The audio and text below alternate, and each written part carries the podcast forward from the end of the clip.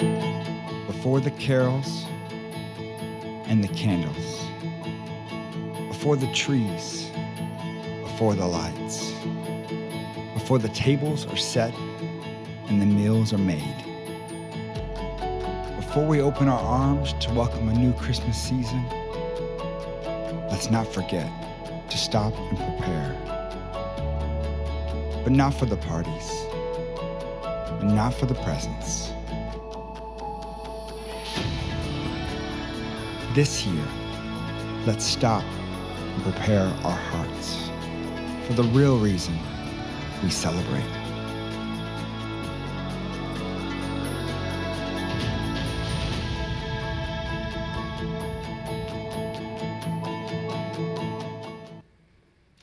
Merry Christmas.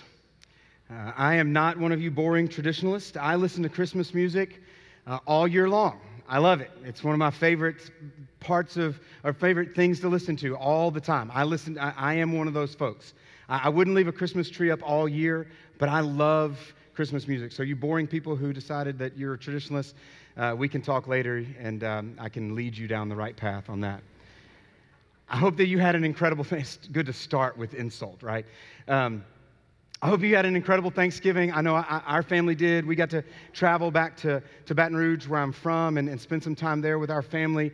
But as we turn the page this side, I can't tell you how excited I am for Christmas. I, not only do I listen to Christmas music all year long, but it is, it is truly my favorite time of year. I love this season. I love all of the Christmas things. Obviously, the music, as we've already uncovered, but I love the lights. I love the parties. I love the food. Don't say anything about that. I love the movies, not the Hallmark ones, but like the good Christmas movies, movies like Die Hard, right? Like that's, that's, where, that's where I'm at with the Christmas movies. Home Alone slides in there a little bit. I love all of it. And the top of my list of, of reasons why I love Christmas and this season is because of what happens in the church as, as we open up God's word every year and to, this, to these traditional Christmas passages during this Advent season.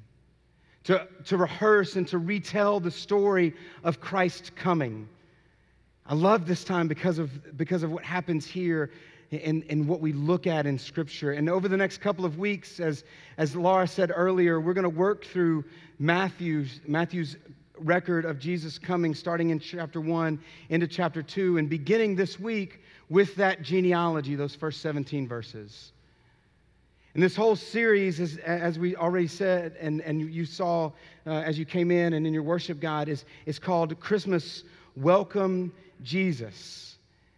And the first time I heard that phrase when we, when we started talking about what was going to happen, I know this is not how it's written. Don't judge my grammar. But, but when I heard it the first time, let me take you down a, the, the, the journey of the way my mind works.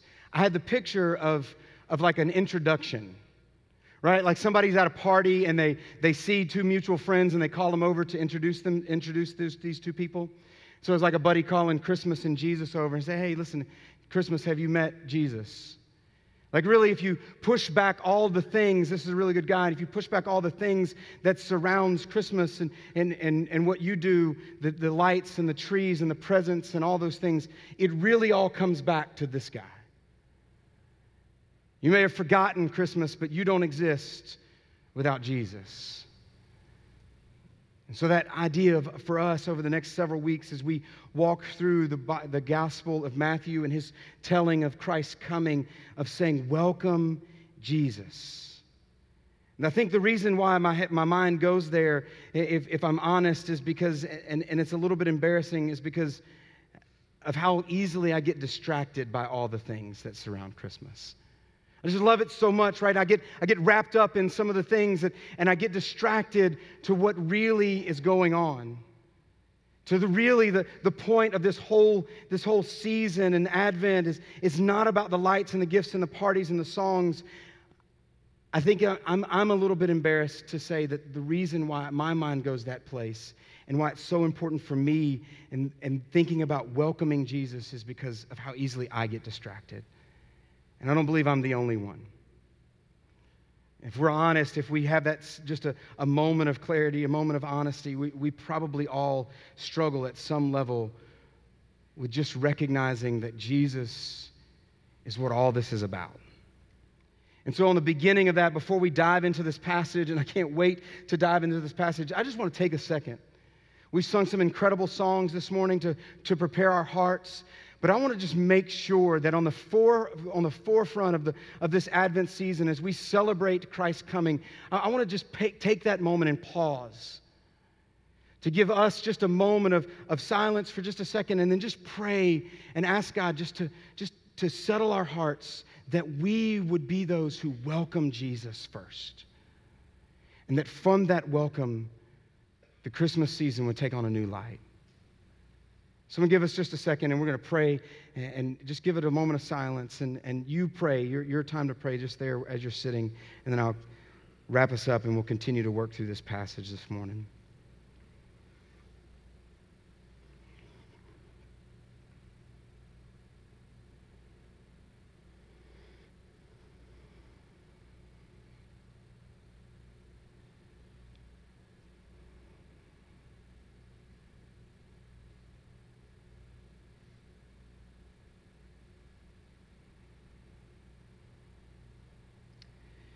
We sing songs, Lord, that say it was a silent night when you came, but it was far from silent.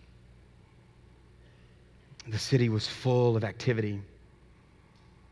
And a city full of activity missed the birth of the promised son. Pushed him out back to a stable. God, we know you had a plan in that, but, but we don't want this season in the busyness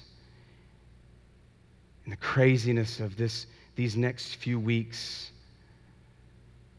before Christmas actually gets here for us to miss your arrival. God, we want to be those as, as your church that say, Welcome, Jesus.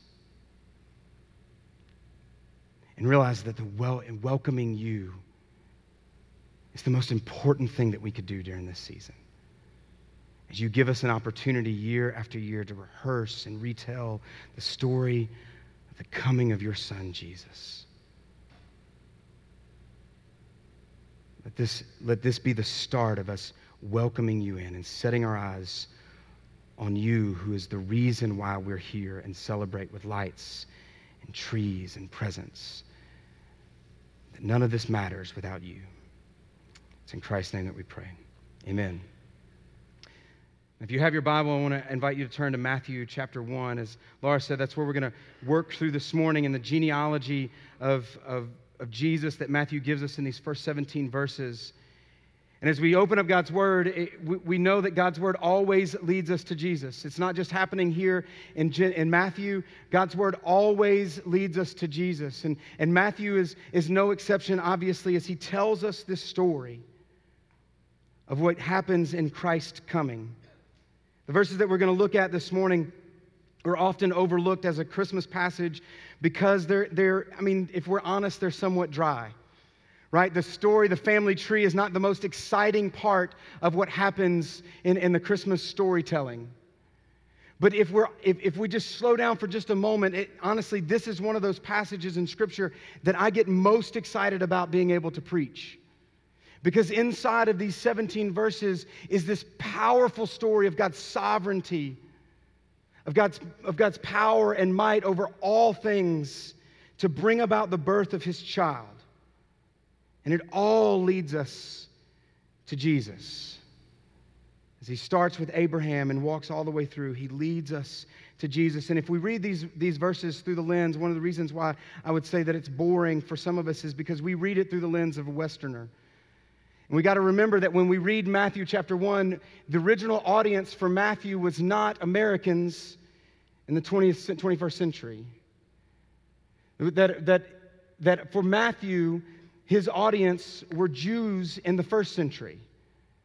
Jews who had seen and heard some of the story of what Christ had done. They had been around to watch him and teach and some of those things. But, but this, on this side of his death, burial, and resurrection, there's questions about who he is. And Matthew knows for the people that he's writing to that who you are and where you're from is very important.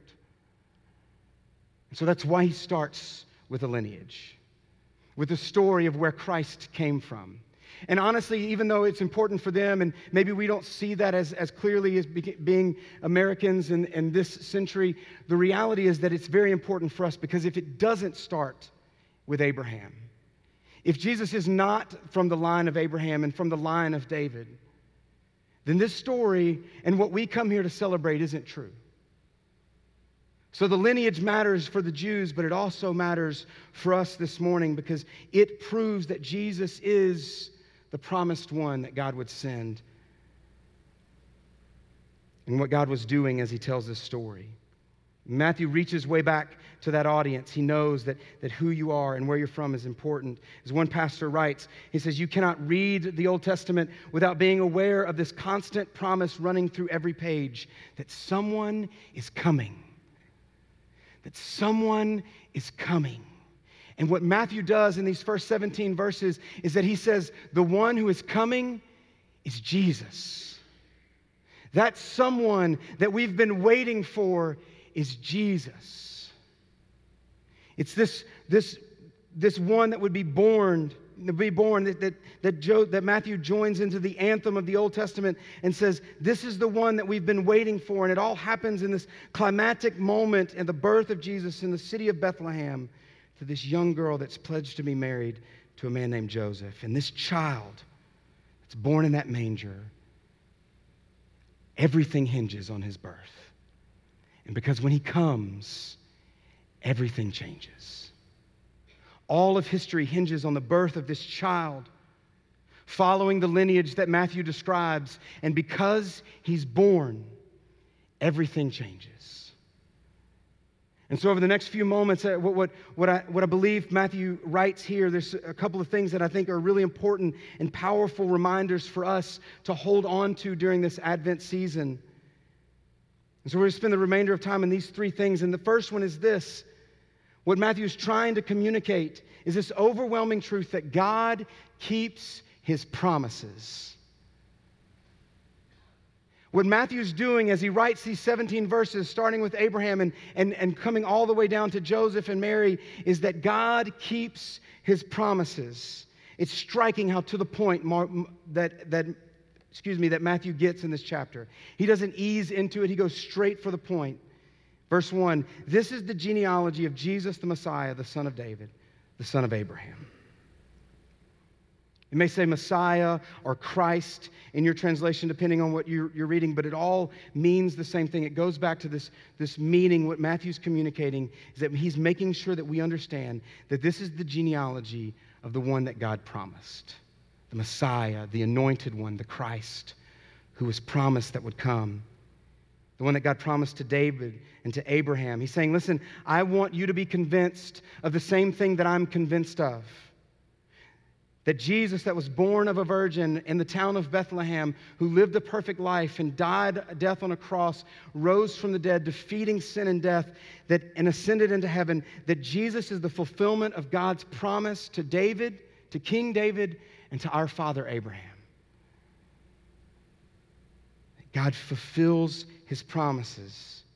The fact that God fulfills his promises is important to understand God's faithfulness and to rest in God's faithfulness is important. And it teaches us this lesson. It, it begs this question of why is God's faithfulness, it, why does it matter so much? And for us, and even for the Jews, as they would read this and, and going back into the New Testament or to the Old Testament, what we see is that sometimes to rest in the promises God has before us, we have to be reminded of the promise God has, the God, excuse me, reminded of God's faithfulness behind us. To rest in the promises that God has before us, sometimes we need to be reminded of God's faithfulness behind us. And so, for the Jews in the first century, as they read this, and for us today, as we look forward to God's promises that maybe we sit in our, that we have in our own life, that, that we know God's working something, that we're moving towards something that we feel God's promised us, See, we have to look back sometimes and realize that God has been faithful in the past so that we can rest in the promises that He has before us. As you look in this passage in these 17 verses, I'm not going to read all of them for us, but just taking a quick look, you can sense the longing and the, and the long wait to see God fulfill this promise and why his faithfulness would be so important for Abraham. Because if you go back, it, it, God's faithfulness is important because sometimes these promises don't happen quickly. It was in Genesis chapter 12 that God first made the promise to Abraham. When he says, Hey, I want you to leave your father's house and everything that you know, and I want you to go to a land that I'm going to show you. And he makes this promise in, in chapter 12, verses 2 and 3. He says, I will make you a great nation. He doesn't have a kid at this point.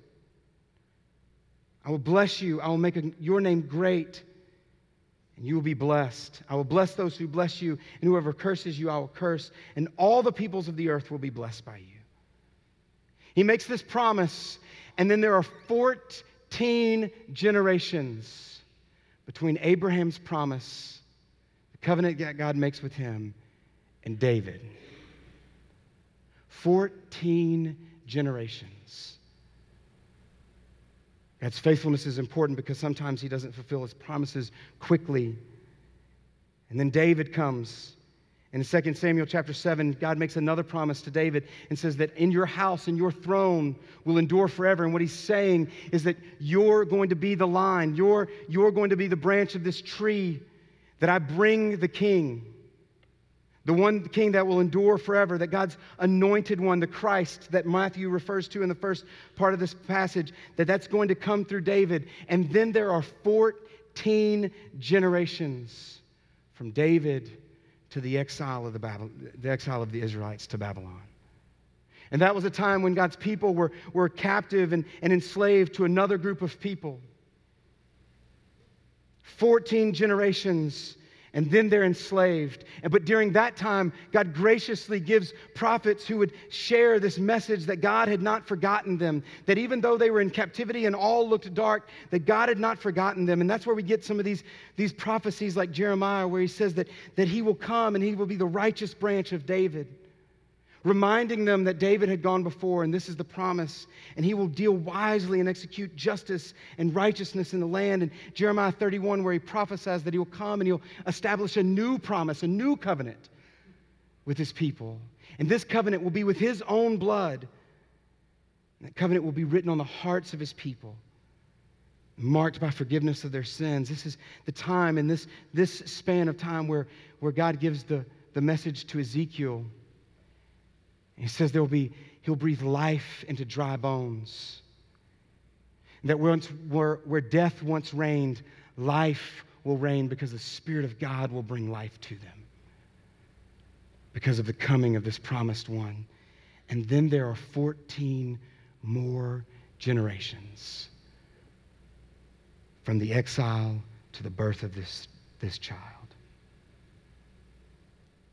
All in all, it's about 2,000 years from Abraham to the birth of Jesus. 2,000 years of waiting and longing for God to fulfill his promises. 2,000 years, many spent in exile and under and enslaved to other countries. 2,000 years of wondering, will God come through? Struggling and walking away from God. You can feel the weight of that longing, of that, that long period of time where God had promised, but that fulfillment of the promise had not yet come. And if you turn to Luke chapter 2, one of those more traditional passages that we read during this Christmas season, at the end, after the, the angels sing and the birth and all of those things, it says that, that Mary and Joseph take Jesus to the temple to dedicate him. And they meet a man named Simeon there. And Simeon had been promised by God that he would not see death until he met the Messiah. And as Mary and Joseph walk into the temple that day, there Simeon stands and he takes Simeon into his arms. And you can hear the longing of the Israelites in the voice of this man as he holds Jesus in his arms. And he says this in, in Luke chapter 2, verse 28. He says, He took him in his arms and he blessed God and said, Lord, you are letting your servant depart in peace according to your word. For my eyes have seen your salvation, that you have prepared in the presence of all the peoples, a light for revelation to the Gentiles and for glory of your people Israel. You can hear this longing that has been fulfilled as he holds this child just days old in his hands. He says, You fulfilled your promise. Now I can die, old age, because you've let me go in peace. But Simeon's words don't just tell us that God fulfilled his promise, he says also that God has a purpose. And if there's something else that we need to hold on to during this Advent season, it's not only that God fulfills his promise, and looking back at his faithfulness helps us hold on to those promises in the future, but that secondly, as Simeon points out, that God has a purpose. That God has a purpose in sending this son. This child has a purpose. In verse 30, he says, My eyes have seen your salvation that you prepared in the presence of all the peoples, a light for revelation to the Gentiles and to the glory the people of your, of your people Israel. God's purpose as he fulfills this promise in this moment in time was not just to send a child, woohoo! It wasn't just so that he could have angels sing and for a star to be hung in the sky, right? Dads, you're doing a great job handing out bubblegum cigars. God hung a star in the sky. But it wasn't just so he could send out a birth announcement, he had a purpose, and it was to rescue his people. He was bringing salvation for his people and for the Gentiles, as Simeon says in Luke 2. The purpose was to restore what had been broken by sin. The genealogy tells us this story of God's rescue. This child was God's rescue plan. It would be through him that he would rescue his people. And this genealogy is not a new story, it's the, it's it's a story that, that is from the Old Testament. What Matthew would not see his story as he tells it here in the first part and throughout this book that he writes, he would not see it as, a, as separate from the Old Testament, but a continuation of what God has done in redeeming and rescuing and, and pursuing his, his people to bring, bring them to redemption. The individuals on this list are not randomly connected, they're all a part of God's purpose to rescue and restore what was broken by sin. This is honestly, in my opinion, probably the most exciting part of this whole Advent season. The reality, the truth of the message that as Christ comes, as that baby is laid in a manger, that this is salvation for his people. That God desires to be with us, in relationship with us. What was broken because of our sin, because of what we did, and because of what happened in chapter 3 in the very beginning of the book of Genesis, Jesus comes and he comes to restore that brokenness. There's a purpose for, the, for, for us to rescue it, but that purpose and, and the people that he uses to bring about that purpose is nothing short of scandalous. Let's just look at some of the names that are listed here. It says, verse 2 Abraham was the father of Isaac. If you just pause and think about Abraham, Abraham was obviously a faithful man, incredible that all the things that he did in following the Lord. But there was a period of time after God promised him that he would have a son and make him a great nation that Abraham began to question whether or not God would fulfill his promise. And in that moment, rather than waiting for God to fulfill his promise, he has a child with his wife's servant. That's a whole nother storyline in Scripture. But, but there, in this moment, Abraham is struggles to, to follow God faithfully. And he has a son named Isaac. Isaac plays favorites with his boys, right? The great example of what it means to be a father. Is not something you go back to and learn from there. You can learn from the mistake of Isaac. And then Jacob, his, his, one of his two sons that he blesses, is a swindler. I mean, he's, it's scandalous the individuals that are used here. You go down a little bit farther, there's a story of Judah, who is one of Jacob's 12 sons. And Judah and what happens with his daughter in law Tamar is scandalous. It's one of those passages in, in, in, in, Genesis that really should be marked with, a, with an R, right? It's, it's a little bit outside of what we think would happen in the Bible. It's tucked into this story of Joseph's life in Genesis, but this, this little stream of Judah that would be one of the fathers of Jesus is a scandalous story, but God uses these people to bring about his purpose. If you skip down just a little bit farther, we meet a lady named Rahab. And Rahab was a lady of questionable character.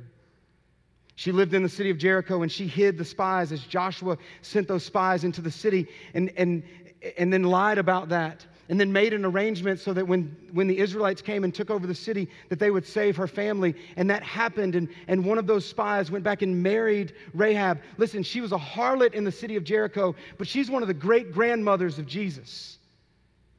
God had a purpose for her. And their son is this incredible gentleman named Boaz who rescues and marries a young lady named Ruth, who's an immigrant farmer, or immigrant field worker. And their son is the great is the father or the grandfather of King David. The list continues and it doesn't get any less any less shocking, but but shocking is not what I want you to hear. What I want you to hear is this unbroken line of broken individuals that God has a plan. That through this unbroken line of broken individuals that God has a plan and he is sovereign and he can use even broken people to bring about his purpose. Let's settle in in our hearts this morning. That God's purpose was to restore relationship with you and I, to rescue us from sin, that Jesus entered earth, stepped out of heaven into our darkness to rescue us from our sin, to restore us to relationship with Him.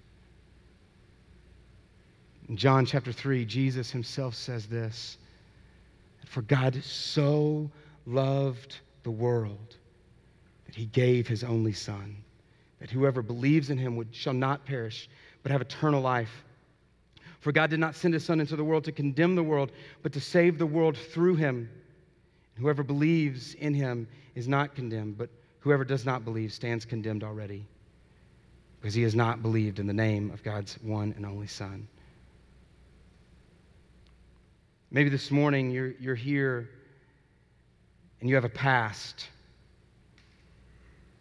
Maybe it's maybe yours is checkered or scandalous like some of the individuals that are listed in Matthew's genealogy.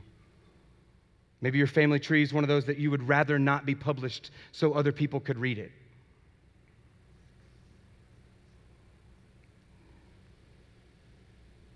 But did you hear what Christ just said? that he didn't come to condemn the world, but to save it. That this morning, if you're feeling the weight of that condemnation, the weight of that shame that makes you feel that you could never be loved by God, that you could never be used by God for His purposes, hear this loud and clear. This may be the most important message that we hear in this Advent season that God so loved you. That God so loved you that He sent His Son to rescue you. His purpose was to redeem you and to restore you into a relationship that He wants to have with you. God wants to be with us. He would do anything to make that happen, even send His Son to die on a cross. And if it's even a step further where you're thinking, okay, I can get that, that God loves me, that's fine, but there's no way that God can use me, listen, again, refer back to the list that we just read. And some of you are nodding your head, you're thinking, yeah, yeah, I, you know, I know God can use me. Or some of you are shaking your head saying, there's no way. Listen, not only does God have a purpose in sending his son to rescue you and I from our sin and restoring us into relationship, God has a purpose for your life. Jeremiah tells us that. For I know the plans that I have for you. Obviously, he's speaking to a people, but it's individual individuals that he's going to use that plan. You have a purpose. Let that settle in because honestly, this morning, some of us are in that dark place where we just don't feel like there could be a purpose for our lives. Maybe it happens during the season where, where the, the heaviness and the, and the craziness of, of maybe past memories and broken relationships makes you think that there's nothing here to live for. And that's the anti of what this Advent season tells us that you have a purpose, and God sent His Son to bring that purpose about in your life.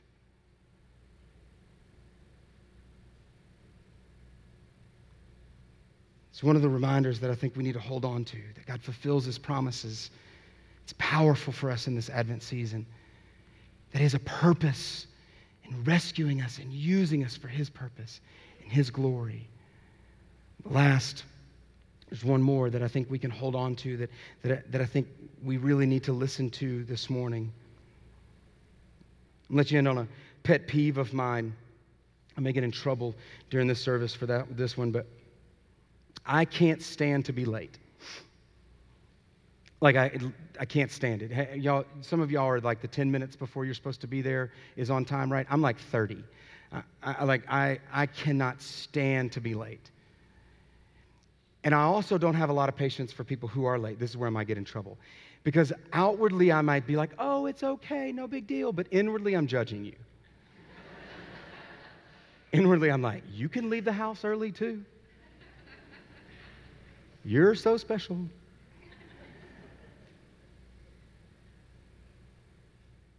Don't like being late. I, it, it, it, it, and then waiting on things. Like, like for some of you, you enjoy shopping from your phone so that you can arrive at your door, right? I want to buy it in the store and have it in my hands.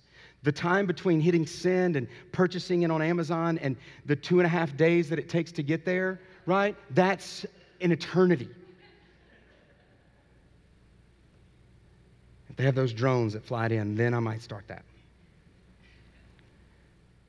But if you can connect with me at any level uh, on the, the, the, idea of being late or not wanting to wait, or if you're just really still caught up in the fact that I'm judging you, you can get over it. But I believe that this passage has some incredible truth for us this morning that we cannot miss. That God keeps his promises, he has a purpose, and that his timing is perfect. God's timing is perfect. It may not feel like that's true, but it may feel like God is missing a deadline, that He's forgotten what time He said He would be there. But Scripture confirms that Christ came at just the right moment. His timing is perfect. Galatians, Paul says this in Galatians 4, verse 4 through 7, verse 4 and 5, excuse me, it says this. But when the time excuse me, but when the time set had fully come, others, other passages or other um, translations say when the fullness of time had come, God sent a son, born of a woman, born under the law, to redeem those under the law, that we might receive adoption to sonship. What does that mean? It means that God's timing is perfect. But historically speaking, the, the spot where Jesus was born was, was in a period of time in history where the Romans ruled most of the civilized, most of the known, known civilization. And their rule was, was, was called the Pax Romana. Don't fall asleep, okay? History lesson's not gonna last long. It's called the Pax Romana.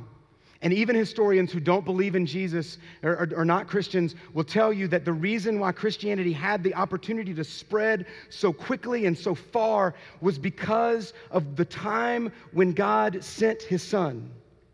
When Jesus came and, and what was happening in the known world at the time, there was the, the emperors, uh, Caesars of, of that time of Roman, of Roman rule had, had all of these roads that led to the cities. All the cities were connected, and uh, the transactions that could happen would previously not would have been impossible. But even more so, even the thing that's even more significant is that most of that Roman rule, even though these places were diverse, was under one language, the language of the Greeks.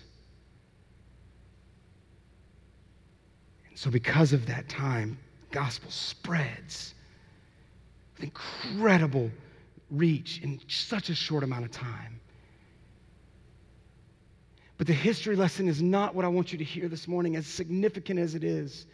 Because what I, what I don't want you to get is that God was somehow looking at, at the Romans and the Caesars and what they were all doing and being like, ooh, this looks like a really good time. Look at what these Caesars are doing. God knew far, beyond, far before that moment, before the foundations of the earth, that this would be the moment when Jesus would come. He didn't miss the moment in the Garden of Eden when Adam and Eve broke, that, broke the covenant with him and ate the fruit. He didn't miss sending Christ then. He didn't miss sending it with Abraham when he made that promise. He didn't miss it with King David. He knew exactly the right time for Jesus to come. His timing was perfect. And for us this morning and today, I believe without a doubt that some of us need to hear that in the middle of our struggle and in the inward darkness that maybe is going on in our hearts, that God's timing is perfect. What I pray over the next several weeks as we celebrate this Advent season, as you go look at Christmas lights and you see manger scenes and you set up your tree and you sing songs that over and over again by God's grace, every time we see those things, He would remind you that His timing is perfect. He's not forgotten about you. When you're anxious and you're worried that, and hoping that God would fix some problem, you feel like He's late, I pray that He, he would remind you that His timing is perfect. Maybe it's you're in the midst of a, singleness or, or you have a job situation and, and, you, and you feel like God should already have fulfilled this promise, and I pray that in this season, God reminds you that His timing is perfect. Maybe it's finances that you're struggling with. Maybe it's a marriage that seems to be falling apart. Maybe it's a health issue that's plagued you for years and years or months and months, and you just wish that it would just end. And I want, by God's grace, what my prayer is that when we see all these things of Christmas, what God would do by His grace is remind us that His timing is perfect.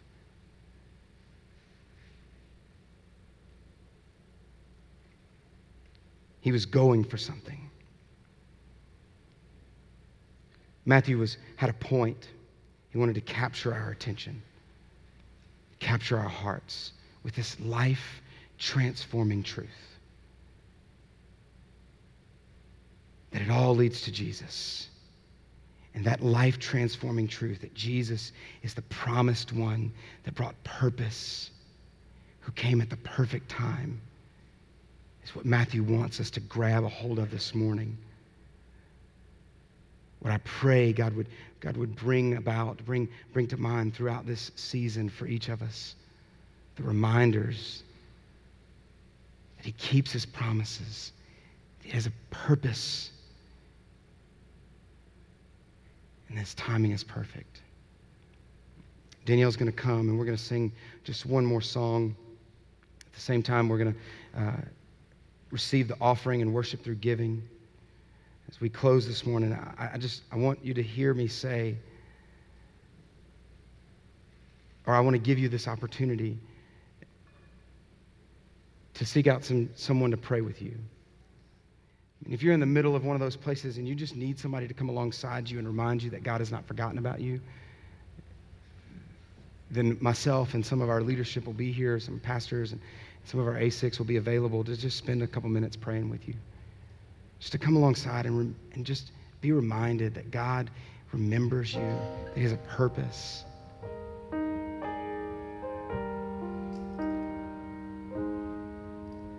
After the last service, I got to speak to a woman who's three weeks from having a child, their second child. They don't know what the baby is. They don't know if it's a boy or a girl, but they do know that the baby has Down syndrome. She just wanted to know that there was a purpose and that God had not forgotten about her.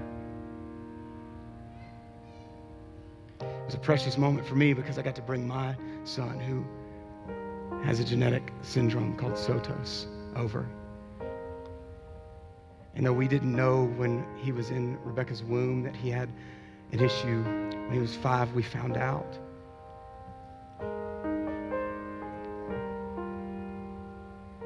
And I can tell you that there's a purpose. As dark as those moments were, there's a purpose. God, by His grace, surrounded us with people to walk alongside shoulder that, that, that, that struggle with us. And if that's where you are, we want to walk alongside you and shoulder that struggle, whatever it is. Because God keeps his promises, he has a purpose. His timing is perfect. As we sing, we're also going to.